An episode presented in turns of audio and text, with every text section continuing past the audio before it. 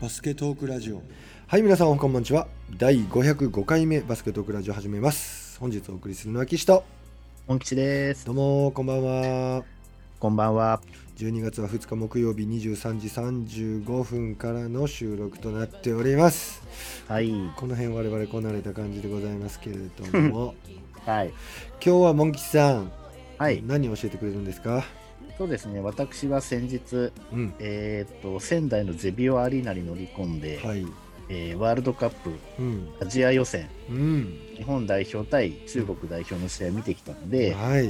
まあ、その時のレポをですね、うんうんうん。ちょっと、えーここでお話しさせていただきたいとお思います。願いしやすなんか結構やられたんだろうっていうのをちょっと聞いてますけど。そうですね。うん。で、その前にちょっと先にご紹介したいのがですね、うんうん。全然それとは別の話なんですけど、ええ。あの田村大さんってご存知ですかね？あ田村の大さんねいろいろあのイラスト、うん。バスケ選手のイラストで、結構ニュース番組にも出てきたりとかね、うんうんいろんなとこに取り上げられて、まあ、うんジョーダンの絵とかレブロンの絵とか、うん。他のスポーツ選手の絵とかもいろいろ描かれてるんですけど、うんうん。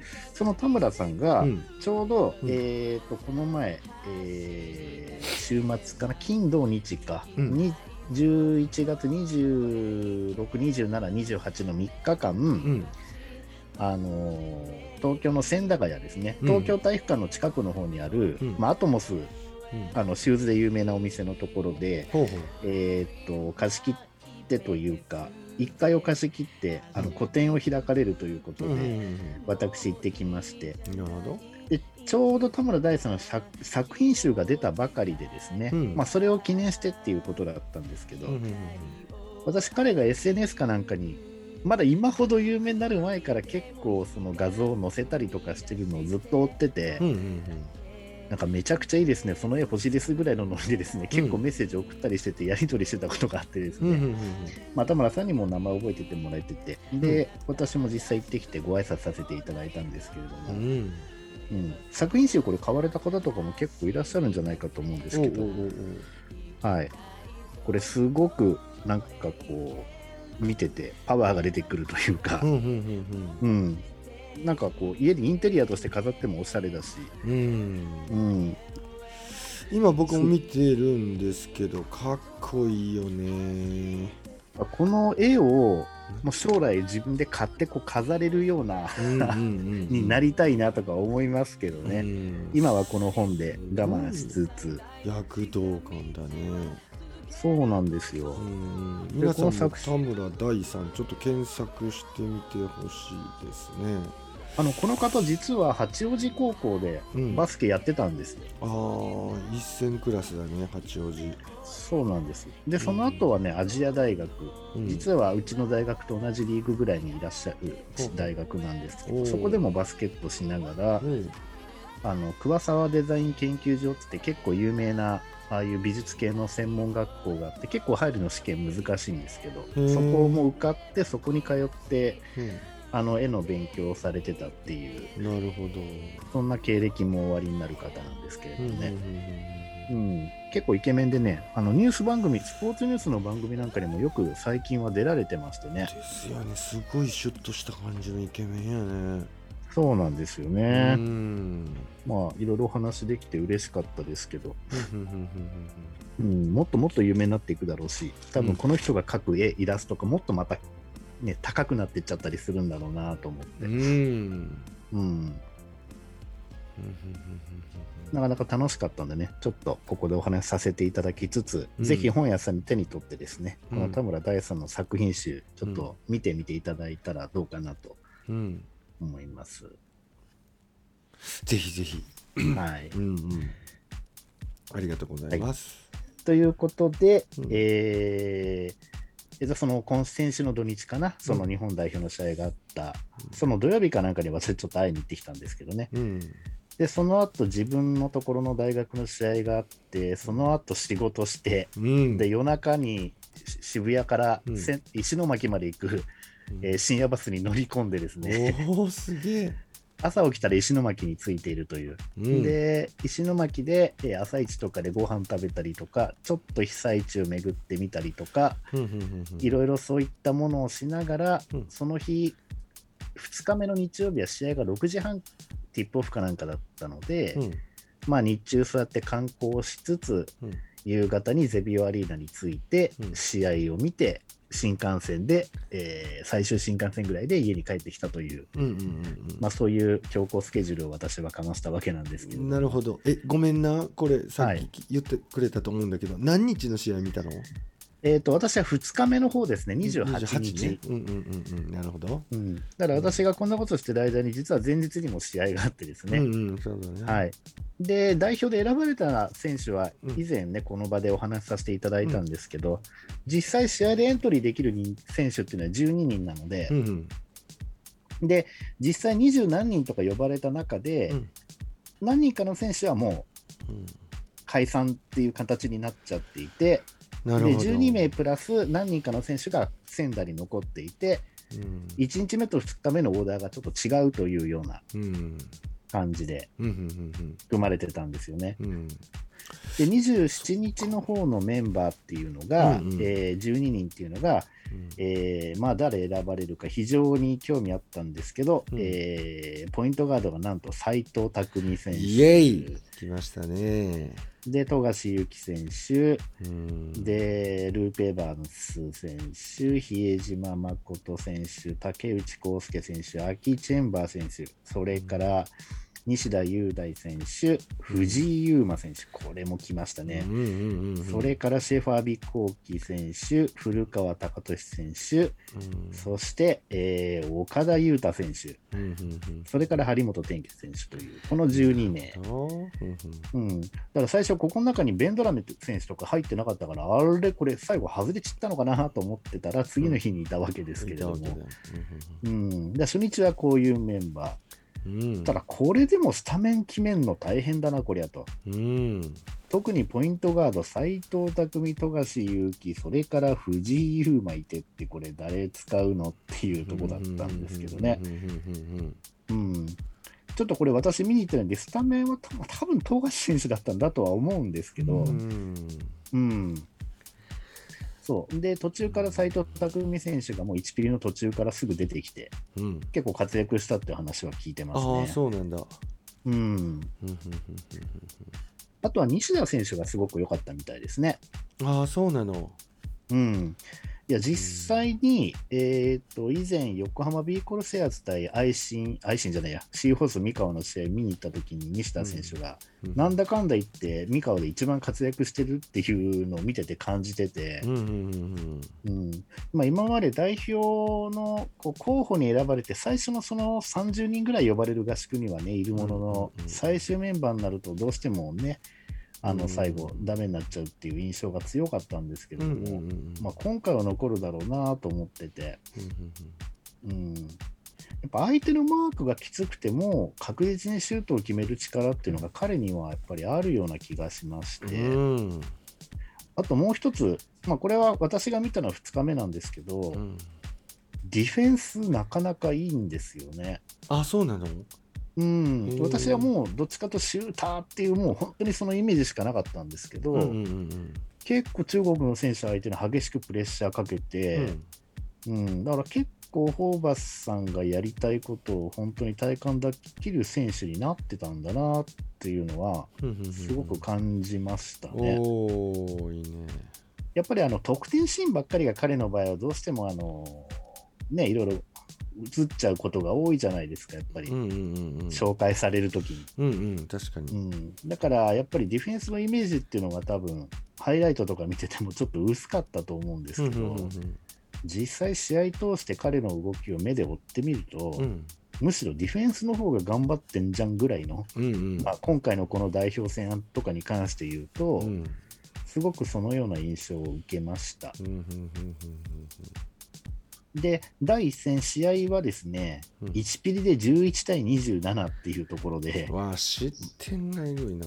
だやっぱ1ピリの段階でやっぱ中国強いわ、きっついわ、これっていうね、印象をどうしても受けてしまったんですけど、ただ2ピリで18対18を意外としのいだみたいな。で、3ピリで11対19。うんうんで、4ピリはなんと23対15で日本が取ってるみたいなところで、63対79ということで、うん6379か。うん、でね、あの早くも、うん。あのーホーバスさんのうん。そのやりたいことがチームにこう一つ浸透し始めたなと思ったのがスリーポイントシュートで、ああそうなんだ。あの実際この試合は、うん。まあ、日本63点しか取れてないし、うんスリーポイントも、うん。えー7本しか入ってないんですよ。なんですけど、打ってる本数が35本。ほうほうほで、中国は17分の5なんですよ。おお17本しか打ってないと。だから中国の倍3打ってるんでするよ、ね。おおなるほどなるほど。確率はもう中国の方が良かったのか、まあこの試合はでも中国も29.4%だからあんま良くないですけど、うんうん。うん。うんあとはフリースローは日本が82.4%で中国57.1%。あ中国外しまくってんな。リバウンドがね、日本が34の中国53。うーん。やっぱ強い。ここだね。あとのアシストは両方とも17本、ターンオーバーも11本と12本。まあ、ブロックショットも2本と4本と。まあ、ここはそんなに下がるように見えないので、やっぱリバウンド。うんうん。と、あとはいざという時の決定力っていうところなのかなっていう感じはしましたけどね。フィールドゴールが。か噂によるとフルコートのプレスがすっごいきつかったっていうふうにちょっと聞いてるんですけど。あ中国のですよね。中国のはい。あれね、うん。私も、私見たのは2戦目ですけど、うん。もうね、うん。なんて言うんだろう、あの、ワールドカップじゃないや、オリンピックの時に、うんあのフランスのガードの選手が日本のその富樫富樫じゃないガードにすごく厳しくついてたって印象があったんですけど、うん。あれ以上ですね、ああそうなんやうん。まあ、これちょっと2戦目の話になった時にちょっと詳しく直接私目で見てるので話そうと思うんですけど、あれやばいですね。あれを日本がやれたら最高なのになっていうのを中国が全部やってくれちゃったって感じ、えディフェンスに関しては。なるほど。あんなにうん。ベンドラベ選手とかがうん。ボール運べないの初めて見ましたね。らしいね。もうなんか後ろ向いちゃってたって言って走るあの運ぶときに、まあ、あの圧がすごいだあのでかさで、うん。まあ、ガードはそこまででかくないのかもしれないですけど、あの足の動き。うんうんうんでやっぱり中国ちょっとイランにアジアナンバーワンを一時期奪われたりとかしうんて、うんうんうん。うんちょっとヤオミンがこういなくなったあたりから若干低迷してる感があったと思うんですよね、うん。アジアの中でも。うん。まあ、そうは言っても日本よりはどっちに強かったけど。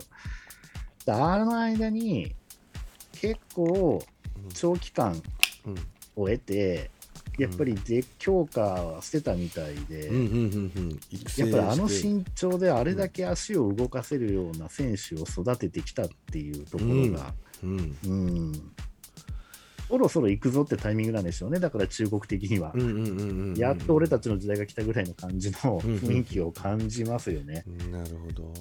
逆に日本はそのトモさんの戦術は分かるんですけれども、うん。やっぱりサイズが平均身長も10センチ近く中国より低い状況ですし、うん。なんかこう、ちょっと言い方、例えが非常に悪いですけど、うん。うんまあ、八村とか渡辺とかファジーカスとか、あの辺がこう日本代表にこう入ってきて盛り上がる前の日本代表に戻っちゃった感がありますけどはね。あ なるほど。うん。まあ、スリーポイントをいっぱい打とうとしてるところとかね、うん。まあ、そういうところはまあ前と違ったりもするんでしょうけれども、うん。またちょっとその弱さ、強さ的な部分としてですね、うん。その頃に戻っちゃった感がすごく出た感じの、この2日間だったのかなっていう気はしますよね。別に悪いことばかりではないとは思いますけど、うんそうですね。でちなみに1試合目は、うん。えー、と西田選手が、えートップスコアラーで11点、トップで11点か。それでエヴァンス、ルーク・エヴァンスが10点の、えーうん。富樫とアキチェンバースが7点。うんうんうんアシストも富樫5本、斎藤匠3本、西田雄大3本。うんリバウンドもエヴァンス8本、竹内8 5本、張本も5本みたいな、そん。な感じかな。なる逆に中国は、えー1位と2位、1位が2人いて24点、24点。うんアシストも7本の選手もいたり、そうですね。うんまあでもまだこの1試合目のがまだ良かったんですけど、うんうん、正直なところ。うんうん、終わってみればねそうなんですよ。うんで、今度私が見に行った2試合目、はいメンバーの方は、うんえーとですね、4名入れ替えたんかな？んん ?4 名入れ替わったん？4名入れ替わりましたね。ね入れ替わったのが、そのベンドラメ、うん。それから岸本隆一、うん。それから須田雄太郎うん。選手ですね、これ名古屋。で、それから、えー京都の寺島選手が入った形ですね。まあ、これはこれでまた、あの前の日よりもさらにスモールラインナップになった感があるんですけれども。まあ、寺島選手とその、そうですね、ベンドラメ選手とか、うん。あと岸本選手が入ったっていうことも含めてね。そうですね。で、スタメンはね、ベンドラメ選手だったんですよ、ポインほうほうトが。ほううんえっ、と、ベンドラメ、うんえー比江島、比江島ね。それから、えーっと、この時は誰だったんだっけな？えーっと、比江島、エヴァンス、張本、あ、ん？エヴァンススタメンじゃなかったんだっけな？張本、だったかな？やばい、スタメンを忘れてしまった。あとはアビ、ん？あとアビだったんだっけな？うん。うん。うん。スタメンもね、そんなデカさで来る感じでもなかったんですよね、しかもね。。うん。っていう感じだったんですけど、私が見に行ったその2試合目は面白かったのは、うんもう本当に2分、3分でピッピピッピもう選手を変えていったんですよね。でまず一番、もう試合始まって早々、ベンドラメ選手がもうめちゃめちゃ捕まってですね、ハードディフェンスで。えー、全然ボール運べないみたいな。そんなん見たことない見たかったなもうだから何もできなくて、で、うん。そうなった瞬間、すぐガードがうん変わりまして、うんうんうんまあ、岸本選手だとか、うん。あと、今回ね、活躍したってことでかなり話題に上がってましたけど、広島ドラゴンフライズの寺島選手ですね、うん。この辺の選手が出てきてっていうところだったんですけど、うん。やっぱり中国のあの激しいディフェンス来るんですけど、ん。やっぱりね、岸本選手とか寺島選手の小さくてすばしっこい選手の方が意外とうまくね、切り抜けてる感じはしました。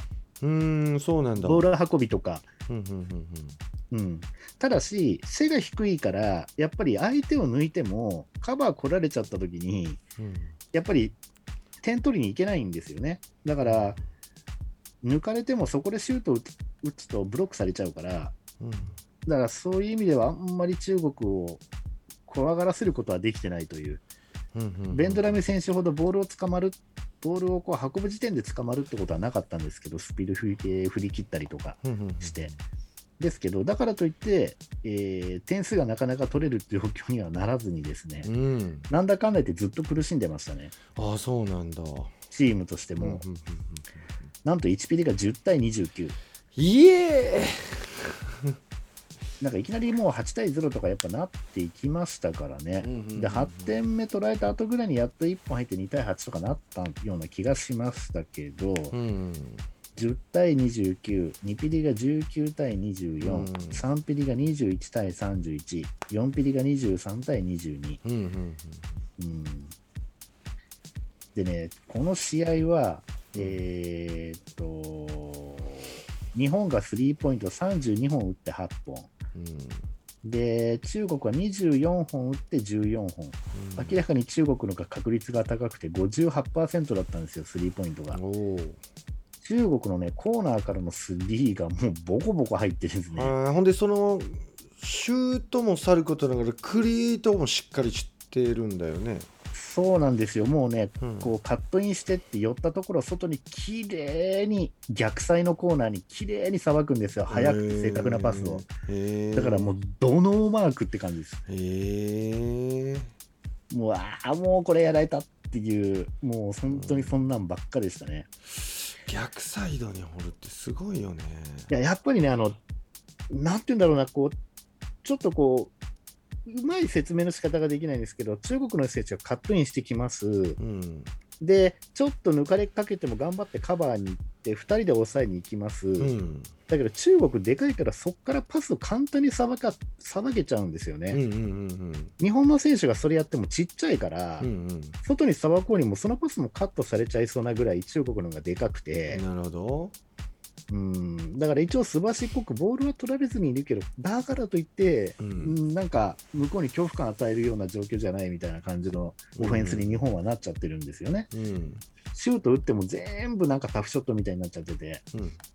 うん、でも中国は突っ込んでって3人目ぐらいで3戦のディフェンスが来てやっと止まるんだけど、うん。3戦まで押し込まれちゃってるからもう外にドローマークで待ってるわけですよ。うん。うんでそれを決められちゃうから、うんうんまあ、2戦3戦って言葉使っちゃいましたけども、うんうんうんうん。まあ実際にそういう感じでしたね。なるほこどんなオフェンス相手にされちゃそりゃシュート決められるわなっうんていうところで、日本だってこれやりたいんですけど、もう1戦目でもうあっさりディフェンス止められちゃったりとか、うん。カットインするどころかもうパス回しすら結構苦しかったりとか。う、んなるほど。うん、カットインさせたら逆に追い囲まれちゃってみたいになっちゃうとか、うんうんうんまあ、そういう悪循環がずっと続いてたんですけど、うんうん。ただ、なんかやっぱ後半ぐらいからね、うん。まあ、向こうもメンバー落としたのかなんかよくわからないですけど、うんまあ、ちょっとずつですね、うん。そういうところをうまく突破できるようになってきて、うんうんうん少し点数は1ピリは10点しか入らなかったのを2ピリ、3ピリ、4ピリは19、21、23って、まあ、数字だけ見ると普通に点は取れるようになってきたと。うんうんうん、その辺はあのルーク・エヴァンス選手とか結構体使ってやってくれたりとか、うんうんこじ開けてくれたりとかね、うんなるほど。あと古川選手かなんか連続でスリーポイントがちょっと速攻のところから45度のスリーをきれいに決めてくれたりとか、日本っおおでうん。ていうのが大きかったんですけど、うん。でも何より会場が一番盛り上がり、うん。私の中でもうん。MIP は彼だなっていうのがやっぱ寺島選手なんですよね。その寺島選手が結構相手を翻弄してカットインしてって苦しいんですけどバックシュートを決めるとか、うん。まあそういうところで、まあ割と富樫選手がやりがちなようなプレーとかですね、うんうんうん。やっぱ速くてこうトリッキーな動きのできるガードっていうんですかね、うん。まあこれあと岸本選手もそうでしたけど、この2人が結構最後、中国を引っかき回してくれて、タフショット決めてくれたりとかしてうん、うん。もう本当に自分の持ってるだけのもう全力を。尽力、もう本当に体のその能力、体力、そういったものを全部出し切ってゴールをねじ込むみたいなね、うんうんうんうん。そういうプレーをこのガードの高速コンビみたいな2人がですね、うん。ツーガードで出てるシーンはあんまりなかったですけど、うん。まあ、その出てるそれぞれのプレータイムの中でそういうプレーを見せてくれてうん。っていうところが、まあ、一番の見どころだったかなっていう感じがなします。るほど。うんあと、アキ・チェンバース選手なんかも、まあ、本当はディフェンスとスリーポイントってことで、多分代表に選ばれてるんだと思うんですけど、うん。全然スリーポイント打たせてもらえないんですよ。ええ。ただ、アキ・チェンバース選手も点数決めて活躍してる部分はあるんですけれども、うん。それはあの他の選手があのアタックをして、こじ開けたところのスペースに飛び込んできて、そこでパスが入ってレイアップ決めるとかですね、うん。まあそういう感じで、秋選手に本当は一番やってもらいたかったそのスリーポイントっていうのは、もう入る、入んないって打たせてもらえてなかったですね。ええ全然。そうなんだ。うん、へえディフェンスもディフェンスやっぱ地味なところしっかりやるんだね中国。中国のあのディフェンスの圧がすごいっすね。う。ーん。押してもびくともしないから、うんなんかドリブルで突破してこう、ドリブルの方でこう押していくと、ディフェンスがちょっと押されるっていうのあると思うんですけど、うん。逆でドリブルして、押してるはずのドリブラーの方が押し込まれちゃうみたいな、うんうんうんうん。中国のガードはそんなに別にでかいわけじゃないんですけど、体幹強いのかなんか知らないんですけど、うん。なんか本当、壁になってましたよね。へえうん、その上、手まで伸ばしてくるもんだから、もうベンドラメ選手捕まっちゃって、本当いいとこなしで終わっちゃって、ああそありゃーってう感じでした、ね。とないなそんなベンドラメ。いや、本当、こんなん見たくないとか思いましたけど、へ本当にこれはびっくりしましたね。いやまあ、そのぐらい中国は強い。なるほどやっぱシュートの確率性っていうのも、うんまあ、ディフェンスのその圧の違いなんでしょうかね。日本の方がフィールドゴールも68本打ってて、中国58本だから、うん日本の方がシュート多く打ってるんですよ。うんうんうんなのに、えー日本は68分の25、うん36.76%。うん中国は58分の38、65.52%。だからもう打ったシュートを確実に決めてくるってうんいう。うんうん。まあでもあれ見た感じ、この日がたまたま当たってたかとか、当たりが良かったっていう、これが普通なんでしょうね。うん。そうやろうな。これはまた強い中国来たぞって感じでしたね。ねえ。まあ2試合目に関してはリバウンド数は実は31対35ってことでそんなに差はついてなかったみたいですけど、うんうん。ただ特徴として中国が、えー、とオフェンス5本のディフェンス30 日本はオフェンス14うん。ディフェンス17、うんうんうんうん、の31っていうことで、まあ、結構頑張ってシュート打った後のまたオフェンスリバウンド飛び込んでチャンスを作ってっていうシーンが後半に結構出てきたのでこういう数字になってるのかなっていうのと、あと中国がもう確実でシュート決めちゃうもんだから中国オフェンスリバウンド行く必要ないんですよね、うん。うん。うん、だからどうもこの数字っていうことなんで、うんうん、アシストが日本が18の中国28うん。アシストが10本も違う。うんら中国の方が圧倒的に攻めてるっていうこととうん。あとブロックショット日本0本中国5本。うんうんターンオーバーなんか中国の方が多いんですけどね。あそうなんだ。11対15で。えー、さっきのディフェンスの話聞いてるとターンオーバー日本の方が絶対多いんだろうなと思ってたんだけどそうではないんだ。ね、うん。この辺もなんだかよく分かりませんが、まあ、タフショットを打たされてるって感じが強かったですかね、やっぱね。うんうんうんうん。やっぱ打ってても、だから、よくあるあのバックステップシュートあるじゃないですか、ちょっとゼロステップっぽく、なんかこう、うん。1、2でちょんちょんっていううん後ろに、あのシュートなんかもうエアボールになってるやつとか何本かありましたえからね。ー、あのハーデンステップみたいなやつ？そうです、そうです。だから結局、あれやって、あれで相手をかわして打つというよりも、あれ以外にシュート打つ術がないって感じでしたね。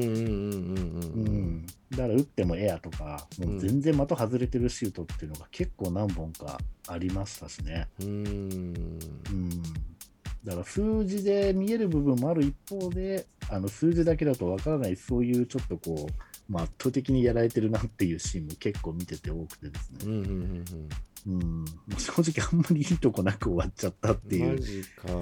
ただいいところはやっぱり今回初代表で入った選手の活躍が割と目立ったこと。うんうんうんまず西田選手に関しては2日とも安定して、うん。2日目も10点で、うん。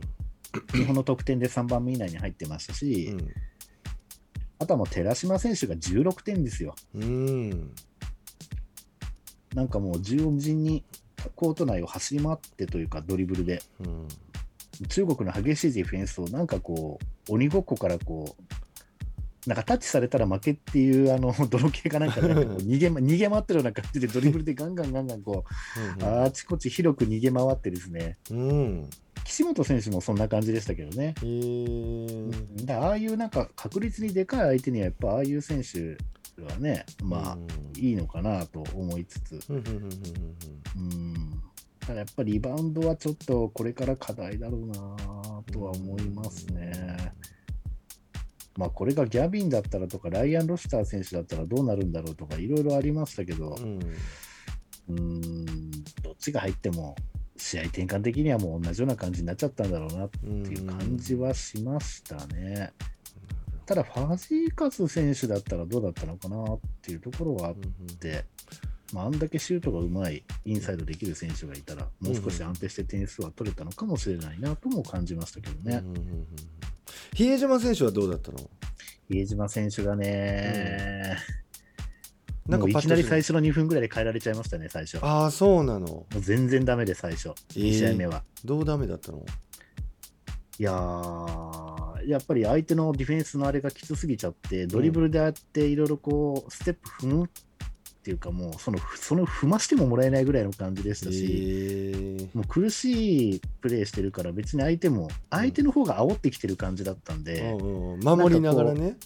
そう、だからステップ踏むっていうのも、どっちかと逃げ回るステップみたいになっちゃってたかあら、ー相手を抜くためのステップよりは。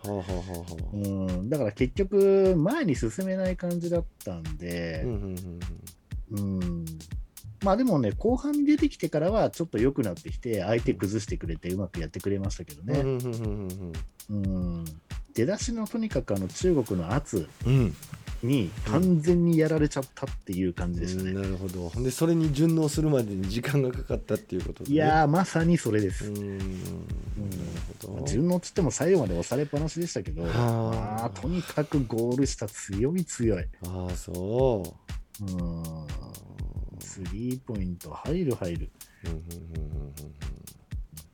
だから、もし、これ結構あちこちでいろんなように、同じような意見飛んでましたけど、うんもし、ホーバスさんの方針でうん。日本代表の強化を図るんだったら、うん。オン・ザ・コート1にしないと、うん。日本の4番プレイヤーが育たないぞっていうような、なるほどうん、そんな話も急に今更出てきましたよね。まあ、ただ、5月ゴールデンウィーク前後ぐらいまであるね、うん。その B リーグのレギュレーションを今から急に今年度中に変えることはできないんで、これ来年変わるかもとかって結構議題に上がってんじゃないかなって気はしますよね。うん。バスケットボールの協会の中でも B リーグと共同のそういう会議の中で日本の強化にはやっぱりっていう、うんうん。うん、やっぱり代表と連携してないといけないですよね。うんそうやね。一時期韓国は、うん。あのーなんだったっけな。えっ、と2メートルなんか何センチ以上の選手は1人しか出れないとか、なんか変なルールがあったんですよね。えーやっぱりインサイド主体のバスケから、なんかスピード化とか、なんかこうそういうのを測るためだかわからないんですけど、でかけりゃいいってバスケを排除するためなのかわからないですけど、例えばそういうようなレギュレーションになった年もあったらしいですし、えーうん、だから韓国に、うん。あのそのぐらいのデック長身選手のニーズがちょっと低くなってきて、うん。それが日本に流れてくるとか、他の国に流れるっていうような、うん。そんな話が確か去年だか一昨年だか、そんな話もあったように、全部その国がめどういうバスケットをしたいかっていう施策と、その国のトップリーグが当然一致してないと、強化にはつながらないわけで、うん。うんまあ、そういったところも今後もしかしたら変更があるかもしれないな。っうんうんうん。うんていうのも感じますけど、なるほど。どうなんでしょうね。で、逆にだってオンザコート2のままだったら、ねえ、うん。日本人のフォワ4番の選手、うん。育たないですよね。そうだね。うん外からスリーポイントの打てるうんうん。長身選手っていう、まあでも八村塁と渡辺裕太じゃないの。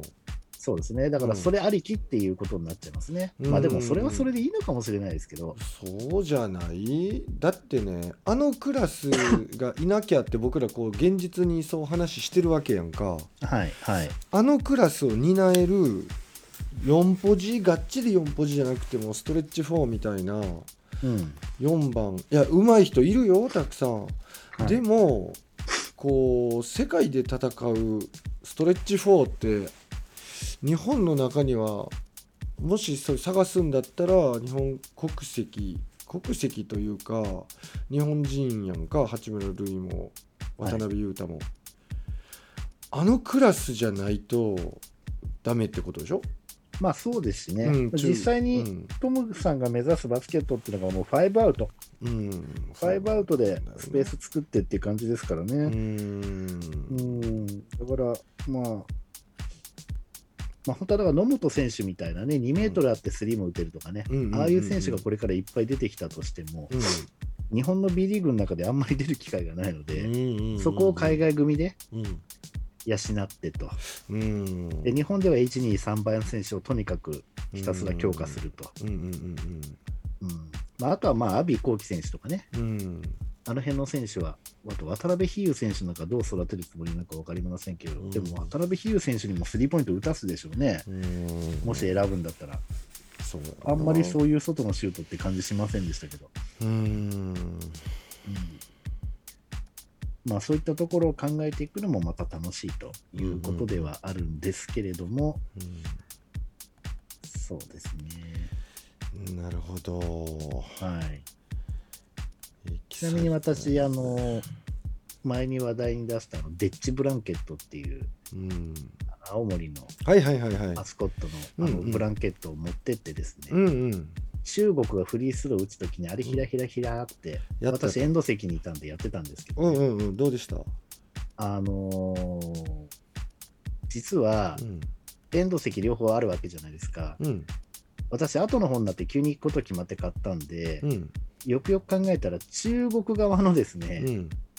あのエンド席だったんですよ。中国の中国人の方々が結構応援に来てて、中国の旗とか結構振りまくってる人とかいっぱいいてですね、そんな中で私やっちゃいました。喧嘩になるかもしれないなとか思いながら。侍やね君はだけど、うんあの結局中国あんだけ余裕で勝ってるから、うん別にそんなんで向こうもカリカリしないんですよ。ああなるほどもうなんか中国がもう余裕で勝ってるからこう、うんうんそういう意味では陽気になって盛り上がっちゃってて。ほうほうほうほで、隣でいる私の、日本人の私がそんなのひらひらやってたところで、ううんうん。全然そんなの見てもいないで、ああそうね選手たちを一生懸命写真撮ってたりとかね、うんうんうん。まあそういう人たちがやっぱ多かったんで、うんうんでもお隣の国ってこともあって、うん。割と中国の方多かったですね。見た目では全然わからないから、うんうんうん。ただ一つそれに気づくきっかけになったのが、うん。やっぱりスポンサーがナイキになって、うん。日本のね、うんあのすごく太っ腹で、前回は本当にナイキブランドの、うん。えーバーカ付き 5T シャツを全席に配ってくれてたんですけど、うん。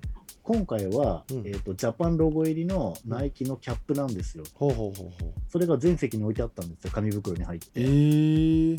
で、日本の人は、まあ、帽子かぶること自体が嫌いじゃなければ、割と今回かぶってるわけですよ。うんうんだけど、私がいたエリアは、うん。あの中国代表を応援する人たちの中国人の方々が多い地あの地域なんで、うん。うん私含めて数人しかその日本のキャップかぶってなくて。へえいうのがよく分かりましたね。で、中国の旗振ってたり、中国が点入るとイエーイってやってる人たちがやっぱ多かったんで、我ながら偉い席取っちゃったもんだなと思いました。ねなんかちょっとあんまりほら、うん。ちょっとこう言っちゃなんですけど、うん。結構荒っぽい人多そうな印象もあるから、何お前、こんなところで中国の邪魔してんだ、こらみたいなこと言われるかなと思って。この席になったってことがいざ会場に行って席について分かったときに、うわー、これ持ってきたけどできないかなとか思ったんですけどね。うんただ周りのちょっと、ね、陽気な雰囲気にちょっと安心して、これだったら多分そんなカリカリされることもないだろうと思って思いっきりやったら何も言われなかったんで、ずーっとその相手がフリースローを打つとき、前半、中国がこっち側でフリースロー打ったんで、前半と、あとは、あのー、暁ヴィーナスかな、まあそのチアの人たちがこう踊ってる時にみんなが手拍子とかこう叩いたりしてこうハーフタイムの時とか盛り上がってる時にそのデッチブランケットをこうひらひらひらひらしながら、うん。うん、目立ったろうかなとか思って やりましたけど。特に何も起こらずでした。うんなるほどねで今度はえーっと今度女子の試合が多分暁5であるんだと思うんですよね、うん。それがいつなのかちょっと忘れちゃいましたけどまた報告はさせていただきますが。また今回のを見てうんもうトムさんも本当に我慢してください我慢してくださいと、うん。これから絶対良くなりますからって言ってましたけど、ただこういうのを見かねてと、うん。あと今回ね、前日本代表でオリンピックに選ばれてた人たちが今回休憩してましたけど、うんうんまたこの次とかその次ぐらいにね、合宿がある時からぼちぼちそういった選手もまたうん。一部戻ってきたりするんじゃないかなって気がしないでもないですね。特にこのスリーポイントの確率の低さで終わっちゃったってことを考えると、うん。まあ、今、広島にいる辻選手とかね、うん。うん、突破力のあってスリーポイントも打ってる安藤誠也選手あたりもちょっと呼ばれちゃったりするんじゃないかとか、それこそ金丸選手なんかもね、うん金丸選手なんか、しばらくの間呼ばれないで、オリンピック直前になって呼ばれたじゃないですか。うん。だからほ田中大輝選手ほどその合宿の連続で疲れてるって感じでもないような気がするので、うんうんうん声がかかったらなんか、金丸選手あたりはもう次のぐらいの時ぐらいからは、うん。もしかしたらうん。なんか代表に入ってくれたりとかするんじゃないのかなとか思ってみたりとかです。確かにねまあ、ただ、ハードディフェンスするってところに関して、ちょっと当てはまるのかどうかってところだけが ちょっと気にはなりますけどね。ただ、ハードディフェンスしてないように見えるだけで、いざやってみたら結構ハードにやってきてるのかもしれないね。そうかもしれないし相手のディフェンスエリアが広がるっていうのはやっぱり大事ですよね。そうですね。うんそう。だからまあ、そういう意味では呼ばれる可能性もあったりするんじゃないかなとは思いますけどね。うんうん確かに確かにまあ、個人的には斎藤匠選手と藤井優真選手をめちゃくちゃ見たかったんでね、うん。ちょっと一日ずれちゃって、ありありあってところもありましたけど、うんうんうん。でもね、寺島選手がね、こんなトリッキーなプレーできる選手だったんだと思って、ちょっとびっくりしました。えー。もともと東海大でね、中心の選手だったんですけど、うんうん。まあ、あの河村選手が入ってきちゃって、うんあのー控えのポイントガードになっちゃったんですよね、うんうん4年生の時に。うんうん。本来だったら、河村選手が、まあ、いなければって変な話ですけど、うん。どう考えてもエースガードだったはずなんですよ。うんうんうんうん。なんか本当は東京とかなんかそっちの方出身で、うん。なんか高校が洛南だから京都出身だと思われがちなんですけど、うん。実は出身は関東なんですって。えー。で、高校で洛南行ってう、ん。で、大学東海行って、うん。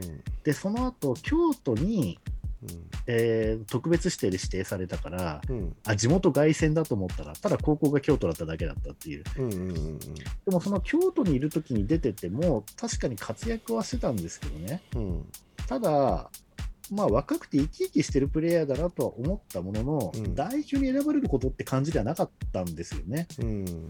ところが今回、広島に行って、辻選手とかね、うん。いろんな選手と組んで、うん。で結構、他にもポイントガードとして試合に出てきてもおかしくないメンバーがいる中でスタメンを勝ち取って、プレイタイムも多くて、活躍する時間も多かったから、多分そこで代表候補に名前が上がってきたと思うんですけど、うんうん、実際代表選手の中に入って、本当一番目立ってましたからね。うんちょっとね、岸本選手に近いような動き見せる時もあるんですよね。本当に小さくて速くてっていう。うんだからゼッケンなくて、ちょっと遠くから見たら、どっちが岸本選手で、どっちが寺島選手か分かんないってぐらい、すっごいトリッキーなんですよ、寺島選手のプレーは。岸本選手はもう誰が見てもね、ご存知のように非常にトリッキーでね、速くてっていう、ちょっとシュートフォームの違いで分かるぐらい、うん。そのぐらい2人とも速くて、うん。うん、すごくトリッキーで見てて面白いプレーをしてくれてたなって思います、うん。なるほ最後ちょっと足くじいたかなんかなんかでちょこっと最み後ちょっと引っ込んじゃいましたけど、どうん。でもその後もまた岸本選手が結構グイグイと引っ張ってくれて、うん、面白かったですけどねそのあたりをまあ、最後の方は多分ねファンの方みんな寺島選手と岸本選手ばっかり目で落ちたんじゃないかなって感じがしますね。うんうんまあ、そのぐらいあの目立ってました。だからまあ、そうですね、こういう世代交代っていう感じですかね。交代なんかちょっとこう補助的な補強する選手を選んでいるのかメインはメインでしっかり持っているのか。うん、なんか今回はもう代表選考された時からそういうの僕らもちょっと言ってたとこあるじゃないですか。もうね、なんか持ち時間が決まってて、はい、時間切れっつって交代させられてるぐらいの、うん、そのぐらいの交代の頻度でしたよ。もう3分おき、もうタイムリミット3分ねみたいな、ああそう。もうそんな感じでコロコロコロコロ変えられちゃう感じ。うんうんでちょっとにもう2回ぐらい失敗した瞬間ピーッつってもう次変えられちゃうってう。んうんいう、うんうん。うん。なんか考えてるんでしょそうですね。本当になんかね、あのートライアウトだか練習試合だかっていうようなうんうんうんもうそのぐらいのようなうん。選手の起用の仕方でしたね、うんなるほど。うん。まあこれからのおなんかグーグーがねたまにこう喋るんですよね。だ。まあでもこれからの男子代表楽しみにしておきましょうよ。そうですね。ね、これが完成形じゃないんだからどうなっていくのかっていうところをね。まあ、あとはやっぱり、ね、今まで代表に選ばれて当たり前の人だった人たちがやっぱり、あの安泰じゃないんだぞっていうようなね、うんうんうん危機感を煽るというか、うん。うん、斉藤匠選手なんか結構いい感じで活躍してたらしいですからね、ちょっと1日目の方はちゃんと見れてないんですけれども、らしいプレーが結構出てたっぽいんで、うんうんうん、うん楽しみです。はい、今日はこんなとこでしょうか？ですね、はい。いやありがとうございました。はい。今日はモン吉君に日本代表戦のレポを取ってもらいましたけれども皆さんも第505回目のバスケットオクラジオを楽しんでいただけましたでしょうか？本日お送りしましたのきしと。モン吉でした。See you next time. バイバイバイバイ